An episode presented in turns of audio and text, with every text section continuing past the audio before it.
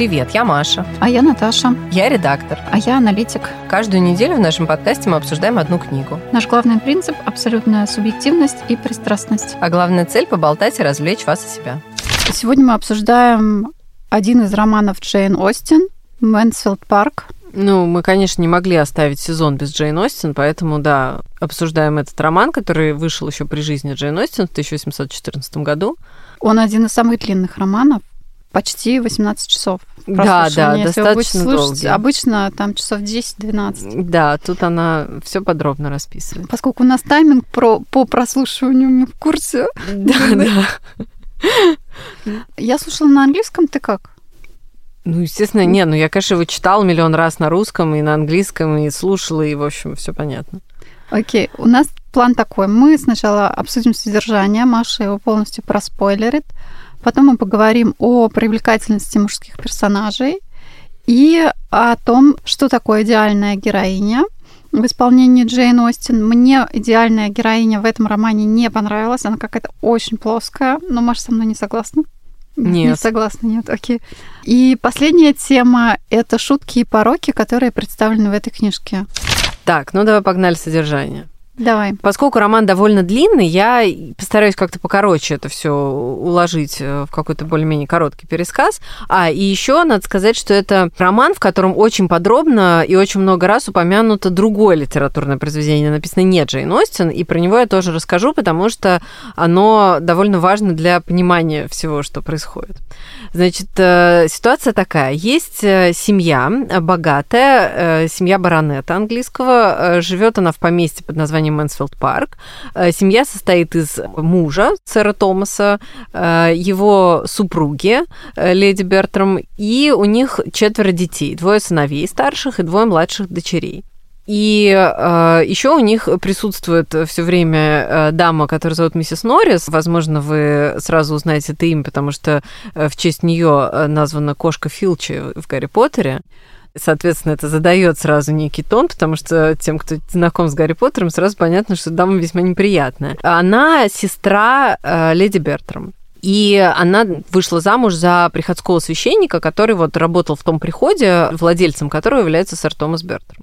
Эти 2 сестры, они довольно тесно общаются, а миссис Норрис все время присутствует, она практически живет тоже в Мэнсфилд-парке. И, значит, поскольку семейство достаточно богатое и влиятельное, то у них есть, этих 2 сестер, есть еще 3 сестра, которая живет в бедности, вышла замуж за моряка, в общем, у нее миллион детей, и живет она весьма неблагополучно, и эти 2 сестры решают ей помочь. Слушай, а вообще не очень понятно, насколько там благополучно или нет, потому что мы же потом встречаемся еще в конце романа с ней. Но мне показалось, что неплохая у нее жизнь. Нет, она... Не, смотри, у нее 10 детей. 9 детей. Она живет с ними в небольшом доме. У нее всего 1 служанка или там 1,5 служанки, типа старшая и младшая. Муж у нее не работает и бухает. Дети эти, сыновья, отправляются на флот исключительно потому, что им помогает сэр Томас, иначе им не на что было бы это делать. У дочерей особо перспектив тоже нет, и поэтому, собственно говоря, неизвестно, смогут ли они выйти замуж. То есть там благополучия никакого нету. То есть они живут довольно бедно. Нельзя сказать, что они нищие, но перспектив у этого семейства не очень много, особенно учитывая количество детей. У нее на тот момент еще, может быть, не 9, а чуть поменьше, но у нее есть старшая дочь, которую ее 2 старшие, более благополучные сестры решают удочерить, точнее говоря. Дочь зовут Фанни, так же, как и ее саму. Это на самом деле, значит, Фрэнсис. Полное имя Фрэнсис, но ее все называют Фанни. И эту девочку Фанни, когда ей исполняется всего 10 лет, берут в дом в Мэнсфилд Парк, и ее тетя и дядя, они как бы ее не удочеряют, но они ее берут на таких условиях, что типа они полностью берут на себя все затраты по ее воспитанию, образованию, выходу в свет, и это также предполагает, что когда она будет выходить замуж, если это будет происходить, то они должны, каким-то образом ее обеспечить. Там не оговаривается каким, но это обычно так было принято в те времена, что если семья берет воспитанницу, то ей дается какое-то потом приданое. Значит, она воспитывается в этой семье, она очень робкая, очень забитая достаточно девочка, которая очень стесняется, боится и сильно очень переживает по поводу того, что ее вот взяли в этот богатый дом, очень боится, что о ней будет плохое впечатление. В общем, короче, самая главная ее характеристика – это, наверное, робость и застенчивость, стеснительность и так далее. Единственный человек, которому удается пробиться через это и как бы понять, какая она на самом деле, это ее младший кузен, его зовут Эдмунд. Он еще в детстве становится ее другом, он ее старше года на 2 или на 3, но он единственный человек, который ее более-менее понимает и который ее защищает перед всеми остальными членами ее семьи, и, естественно, она в него влюбляется, это понятно сразу. Ну, они кузены, они воспитываются вместе, и вроде как не предполагается, не дайте господи, что между ними что-то может возникнуть, потому что, естественно, у сэра Томаса на своих сыновей достаточно грандиозные планы, и предполагается, что каждый из них женится, ну, как бы в своем кругу, а Фанни, она несколько ниже их по социальному статусу. И вот, значит, вот эти 5 молодых людей вместе растут. И потом наступает такой момент, что у сэра Томаса некие экономические проблемы в его поместье где-то, в общем, далеко, в колонии. И он туда уезжает, забирая с собой сначала своего старшего сына, потому что старший сын картежник и, в общем, достал папу тем, что он постоянно продувает деньги в карты.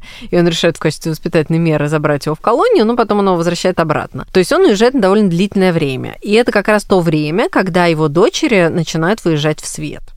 И старшая дочь довольно быстро находит себе жениха. Это очень богатый молодой человек из хорошей семьи. И, в общем, он всем хорош. Единственный его недостаток состоит в том, что он непроходимо глуп.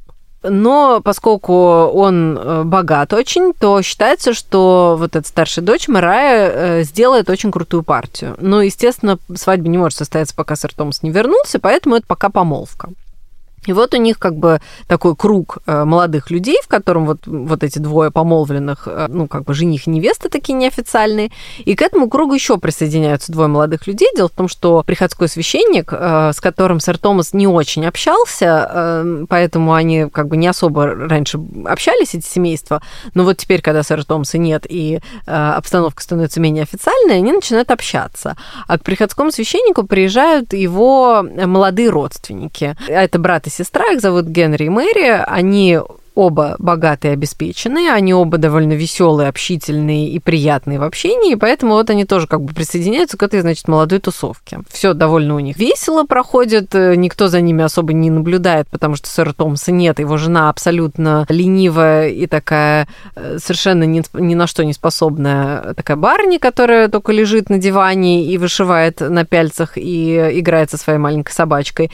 Миссис Норрис вообще ни о чем не беспокоится, кроме того, чтобы сэкономить деньги, и поэтому ее нравственность и моральность забав ее вот этих вот племянниц и племянников вообще не сильно беспокоит. То есть, собственно, они предоставлены сами себе и ничем особо не заняты, кроме как развлекаются. И вот одно из этих развлечений у них, что они устраивают домашний театр. Это как бы вроде кажется довольно невинное развлечение, но на самом деле не совсем так. Дело в том, что они выбирают довольно фривольную пьесу, в которой речь идет о внебрачных связях и незаконнорожденных детях. И, в общем-то, для молодых людей из высшего света, которые не связаны никакими особо узами, которые так вот свободно друг с другом общаются, это, ну, не супер выбор. То есть с точки зрения строгой морали того времени, это довольно фривольное развлечение, которое, на самом деле, ну, сэр Томас бы точно не одобрил.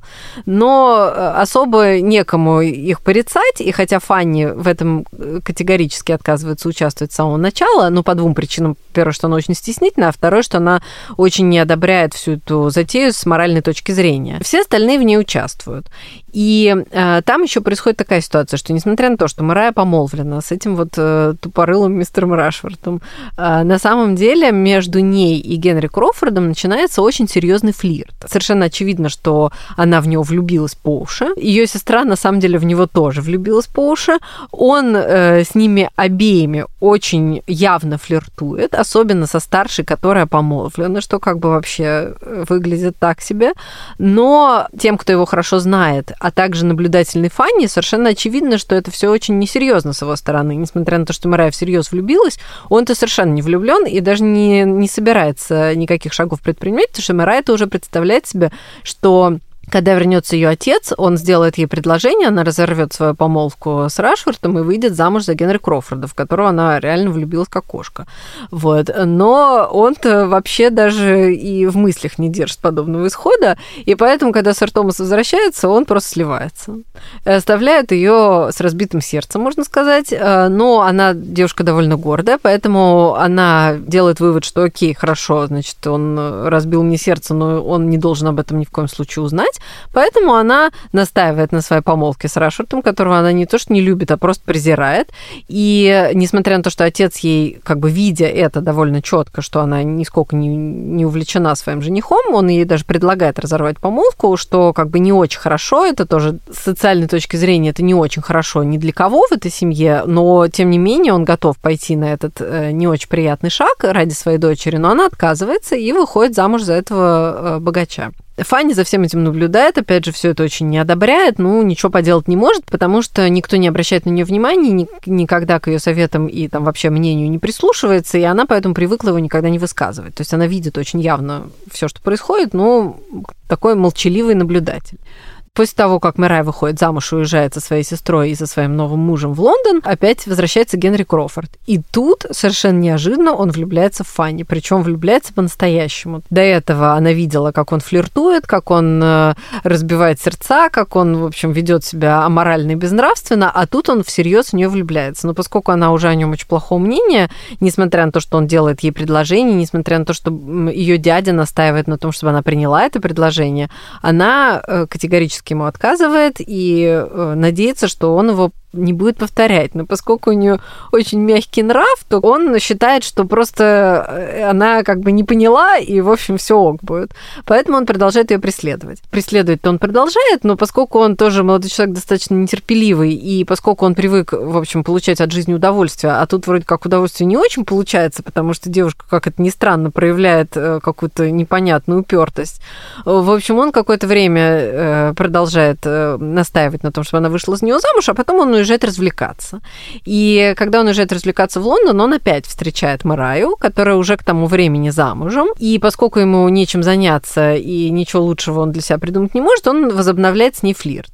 И флирт это доводит до того, что она вместе с ним сбегает от мужа. То есть совершает прям ужасное преступление с точки зрения морали того времени. Ну, и это как бы, в общем-то, и сейчас не очень-то, честно говоря. Вот. Она сбегает от мужа и убегает с любовником, о чем становится всем сразу известно, происходит публичный скандал. Естественно, ее доброе имя потеряно навсегда, его, собственно говоря, тоже практически потеряно. Джулия, тем временем, ее младшая сестра тоже сбегает, но, к счастью, она-то замужем не была, поэтому она просто выходит замуж за молодого человека, которого бы не одобрил ее отец. И таким образом сэр Томас, получается, разочарован в обеих своих дочерях, которые обе совершили, ну, одна прям преступление, другая проступок. Единственное, что может его утешить в этой ситуации, это если Фанни, которую он уже к этому времени очень проникся и которую он искренне любит как родную дочь, выйдет замуж за его младшего сына Эдмунда. Что и происходит. Конец, все хорошо. Честно говоря, так себе. Просто в процессе хотелось, чтобы как-то сюжет по-другому закончился. Да, мне очень хотелось, ну, я не знаю, может быть, сразу тогда про это скажем, да, перейдем к мужикам. Сразу. Там как бы два мужчины. Это Эдмунд Бертрам, младший, ну, как бы два главных мужчины, да, младший вот сын сэра Томаса и Генри Крофорд.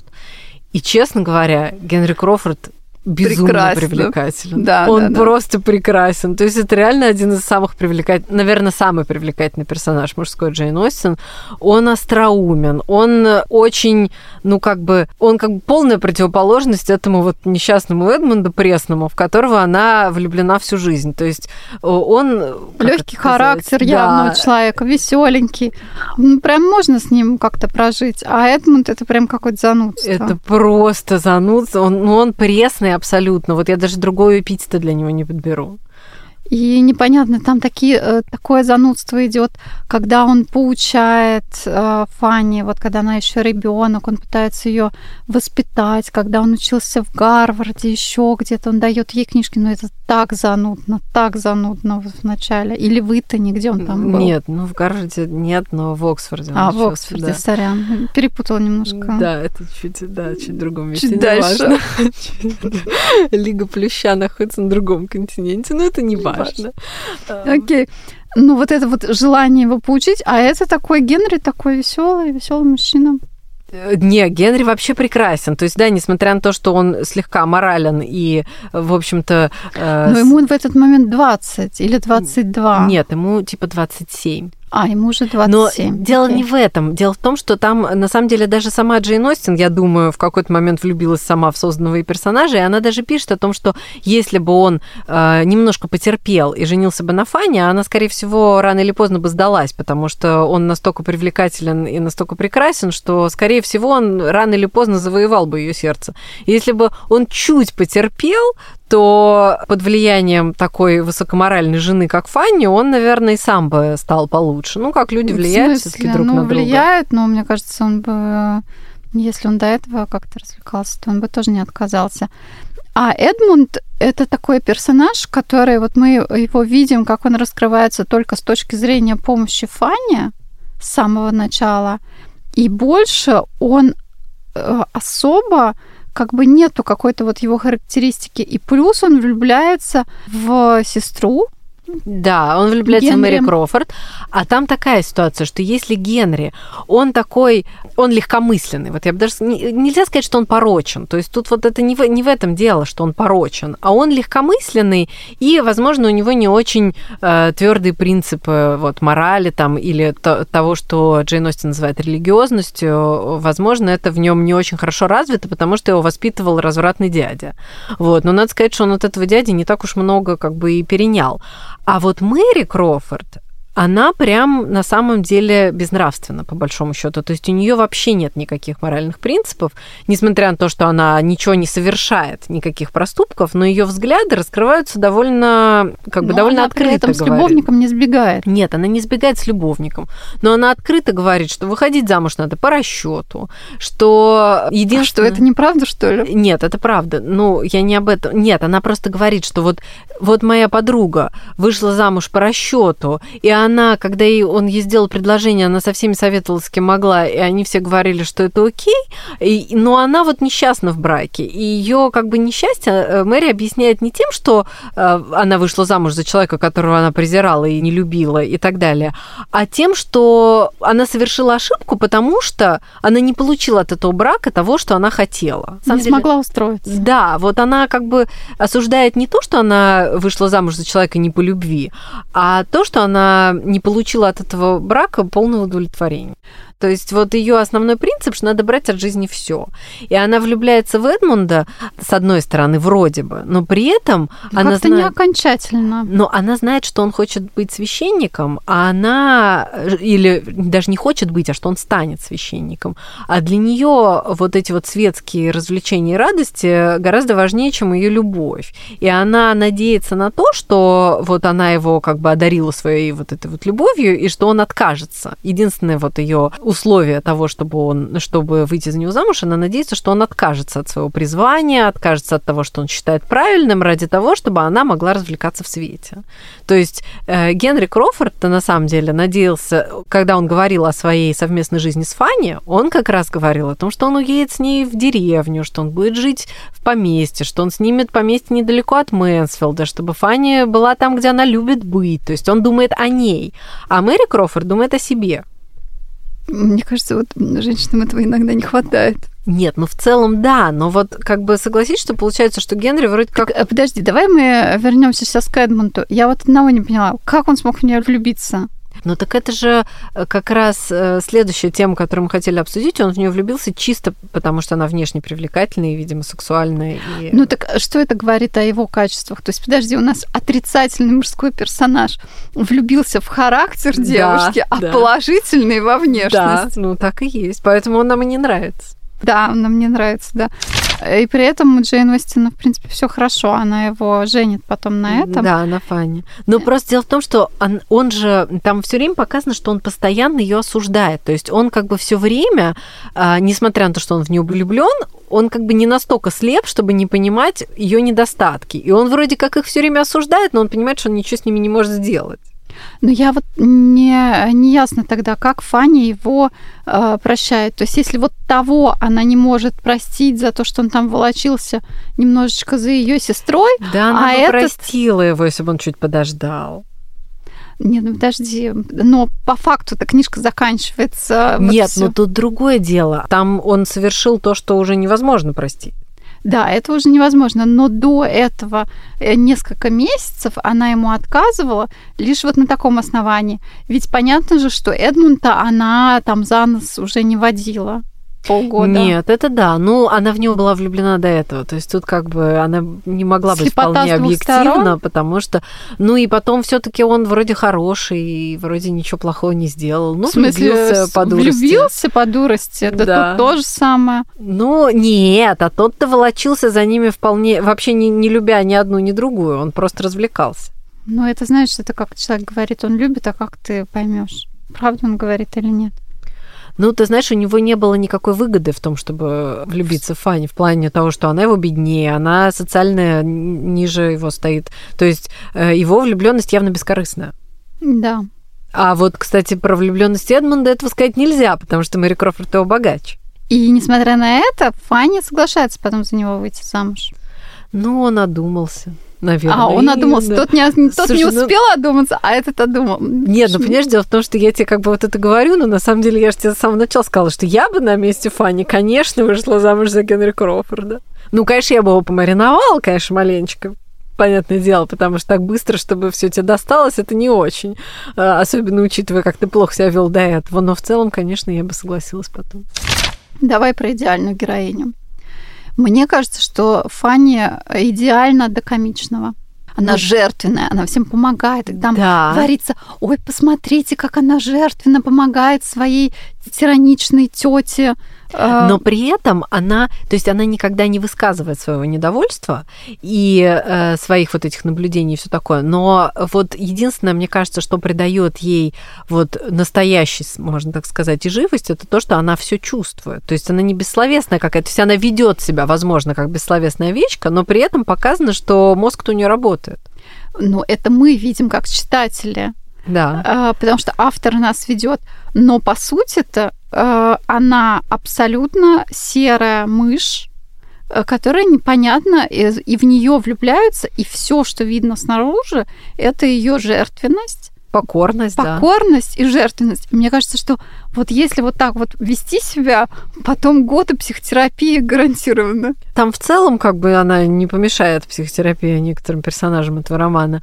Но мне кажется, что вот Джейн Остин, может быть, ну, просто это где-то у нее было написано в каких-то то ли письмах, то ли воспоминаниях, что вот она представляет себе идеальную героиню примерно такой, как Фанни Прайс. Я не могу согласиться с тем, что мне вот близка вот эта вот бессловесность и все такое, но, с другой стороны, она и в других романах это показывает, что женщина, которая знает свой долг и выполняет, это, в принципе, ее долг, ведь, скажем так, ее взяли вот в дом, ее воспитывают, там, и так далее. Что она всем должна, Но при этом это не отрицает того, что она умна и что она очень верно и делает наблюдения, что она все видит, все понимает и так далее. Как собака.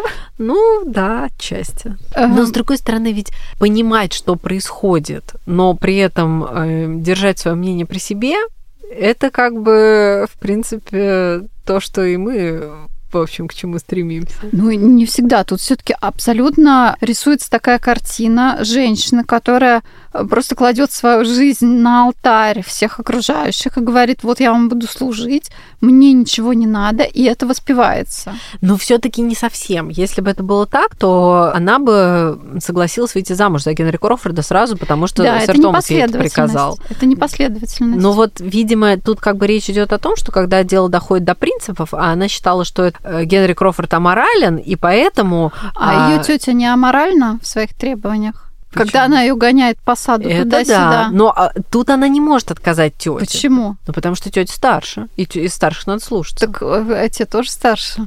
Ну вот нет, но это не нарушает как бы моральных принципов. Какие моральные? Ну, подожди.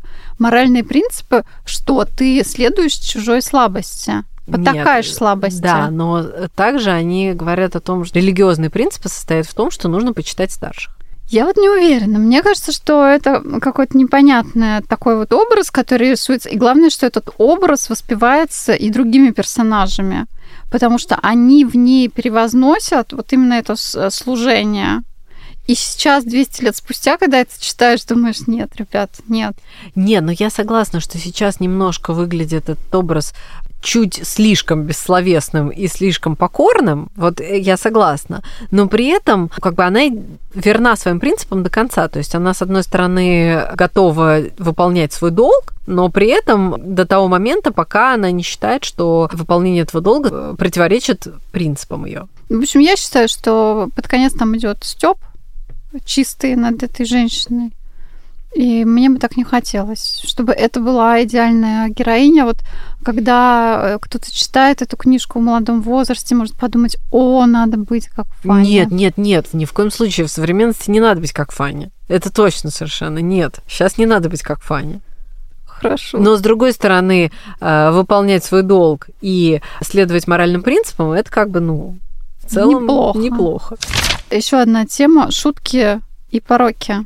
Да, давай, наверное, может быть, перед тем, как мы к этому перейдем, я расскажу про пьесу, потому что давай про пьесу. Да. Еще надо сказать, что сама Джейн Остин любила театр. Да. И в целом все романы, так или иначе, диалоги там довольно театрализированы. Ну, то есть они подходят для сцены. Ну, поэтому их довольно легко экранизировать. И поэтому, кстати говоря, все ее романы экранизированы, но надо сказать, что удачной экранизации Мэнсфилд Парка нету, так что можно было бы восполнить этот пробел, я считаю. Ну, в этом году вышла довольно удачная экранизация «Доводов рассудка», которой раньше тоже не было. Было две экранизации, они были ужасные. И вот в этом году, я считаю, вышла, ну, не идеальная, но, по крайней мере, намного-намного лучше, чем было.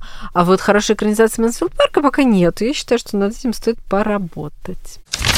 Ну так вот, значит, к пьесе. Довольно большой кусок романа уделен тому, как вот они, вот эти все молодые люди, ставили в домашнем театре пьесу английской писательницы Элизабет Инчболд, которая называется «Клятва влюблённых». Слушай, а вот еще немножко про пьесы. У Джейн Эйр уже тоже они играют в какой-то... Шарады они играли. Они в шарады. А шарады – это не совсем пьеса. Нет, это не пьеса, это они загадывали слова. Но они там тоже переодевались. Да, переодевались, да. Это было там, так же порочно. Ну, там тоже как бы есть вопросики некоторые. Ну, плюс это было все-таки позже. Так, значит, идея в следующем. Значит, пьеса это рассказывает о женщине, которая родила незаконно рожденного сына, и потом, соответственно, этот сын нашел своего отца, который высокопоставленный какой-то там, вот две любовные линии, и заставил, ну, в конечном итоге вот этого высокопоставленного отца заставил выполнить свой моральный долг и жениться на своей матери. Это первая любовная линия. А вторая любовная линия, это, значит, у этого отца также в браке появился еще один ребенок, это дочь. И вот эта дочь влюбляется в священника. И там тоже между ними там происходят разные, в общем, у них разные перипетии, но в итоге тоже все хорошо, они женятся. И это вот как бы основные действующие лица вот этой пьеса. Подожди, сейчас еще раз. То есть, смотрите, вы рожаете ребенка, и через 20 лет ваш ребенок притаскивает вам того человека, с кем вы, и вам приходится жениться. Именно так. Там, да, именно об этом и речь. Ну, в общем, идея в том, что Мария Бертрам играет вот эту вот мать, которую зовут Агата, и у нее есть несколько сцен с вот этим Фредериком, который на самом деле ее сын.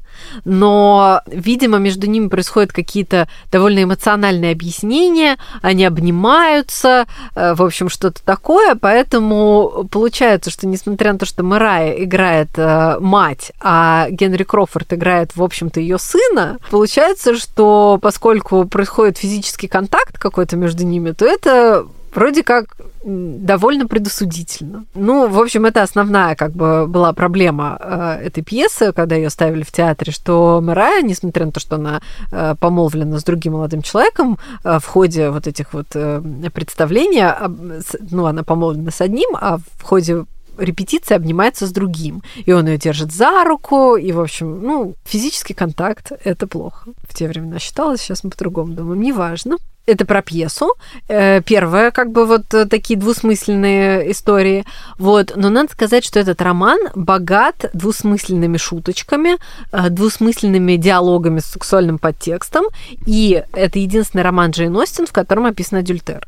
Потому что, да, Лидия Беннет сбегает с Уикхэмом, опять же, младшая сестра Мария сбегает там с этим мистером Йейтсом, но это как бы нехорошо, особенно если это не заканчивается браком. Если это не заканчивается браком, то, конечно, это ужасно. Но в целом, когда там девушка сбегает с молодым человеком в Гретна-Грин и там в Шотландии они потом женятся, то это, ну, как бы не очень, но в целом это окей. И свет про это как бы забывает. Произошло, это было свадебное путешествие. Не так, как могло бы произойти, но в целом как бы свет это принимает. А вот когда женщина замужняя сбегает от мужа с другим мужчиной, это прям ужас-ужас, и их больше никогда не принимают в свете, но его, может быть, когда-нибудь простят, естественно, потому что светская мораль гораздо лояльнее к мужикам, конечно же, как всегда, чем к женщинам. Адская несправедливость, ну уж как оно было. А ее точно никогда в свете больше не примут. То есть она запятнала себя несмываемым пороком. Вот так. А я, опять же, я не понимаю, а почему нельзя было как-то не сбегая? Потому что мозгов не хватило у них на это. Ну, Джейн Остин, кстати говоря, потом об этом и пишет, что он, когда он развелся с ней, что, возможно, он женится потом на ком-нибудь еще, кто будет обманывать его с большей хитростью. Окей. Какая твоя любимая шутка? Ну, там, значит, во-первых, я про диалоги скажу. Там происходит довольно много двусмысленных диалогов, потому что Генри Крофорд и Мэрайя довольно, так сказать, откровенно друг с другом разговаривают, но поскольку они всегда, естественно, думают, что они умнее других, то они разговаривают так при Фанни, а Фанни-то, конечно, в общем-то, отлично понимает весь этот подтекст. Там у них происходит такой, например, диалог. Они оказываются летом в поместье мистера Рашворта, и там какой-то сад, который загорожен частоколом. И он ей предлагает перелезть через этот частокол и говорит ей, что согласитесь ли вы сделать это без помощи вашего жениха. Она ему говорит, что, конечно, соглашусь, мне не нужна ничья помощь. Ну и вот как бы весь этот диалог, он на самом деле, конечно же, говорит о том, что он предлагает ей, грубо говоря, спрашивает ее, как далеко она готова зайти. И она ему говорит, что она готова идти до конца. В общем, вот так я бы сказала. А что касается шуток, там есть очень прикольная шутка, которую говорит Мэри Крофорд, когда она разговаривает с Эдмундом про моряков. Там речь идет о том, что брат Фанни, он тоже моряк. Между ними вот втроем такой происходит разговор о морской профессии. И Эдмунд спрашивает ее, не знает ли она капитана, который является вот, ну, капитаном корабля, на котором служит брат Фанни. А ее дядя адмирал. На что она говорит, что нет, ну, про капитанов я ничего не знаю, это для меня типа слишком низкий чин. И дальше она говорит такую фразу: «Of rears and vices I know enough». И это сложно перевести на русский язык, потому что речь идет, конечно же, есть две такие, ну, как бы две должности во флоте. Это rear admiral и vice admiral. Но если убрать слово «адмирал», то как бы остается слово «rear», которое можно перевести как «задница», и слово «vice», которое переводится как «порог». Все это вместе можно интерпретировать как шутку о садомии. Что, заканчиваем? Завершаем? На этом, да, вот на этой ноте мы закончим обсуждение Джейн Остин. Кто мог подумать? Ну, такой романчик, что как есть. Мы обычно рекомендуем читать. О, безусловно, читайте «Мэнсфилд Парк». Ну, опять же, тут дело в том, что вот все как бы думают, что Джейн Остин это такое вот чопорное, такое все британское, а тут вот видите, что есть. Стоит один раз копнуть, так сказать, чуть глубже, и объясняются очень интересные подробности. Спасибо, что дослушали до конца. Подписывайтесь на наш телеграм-канал, который тоже называется «Книжный клатч». Ждем вас на следующей неделе.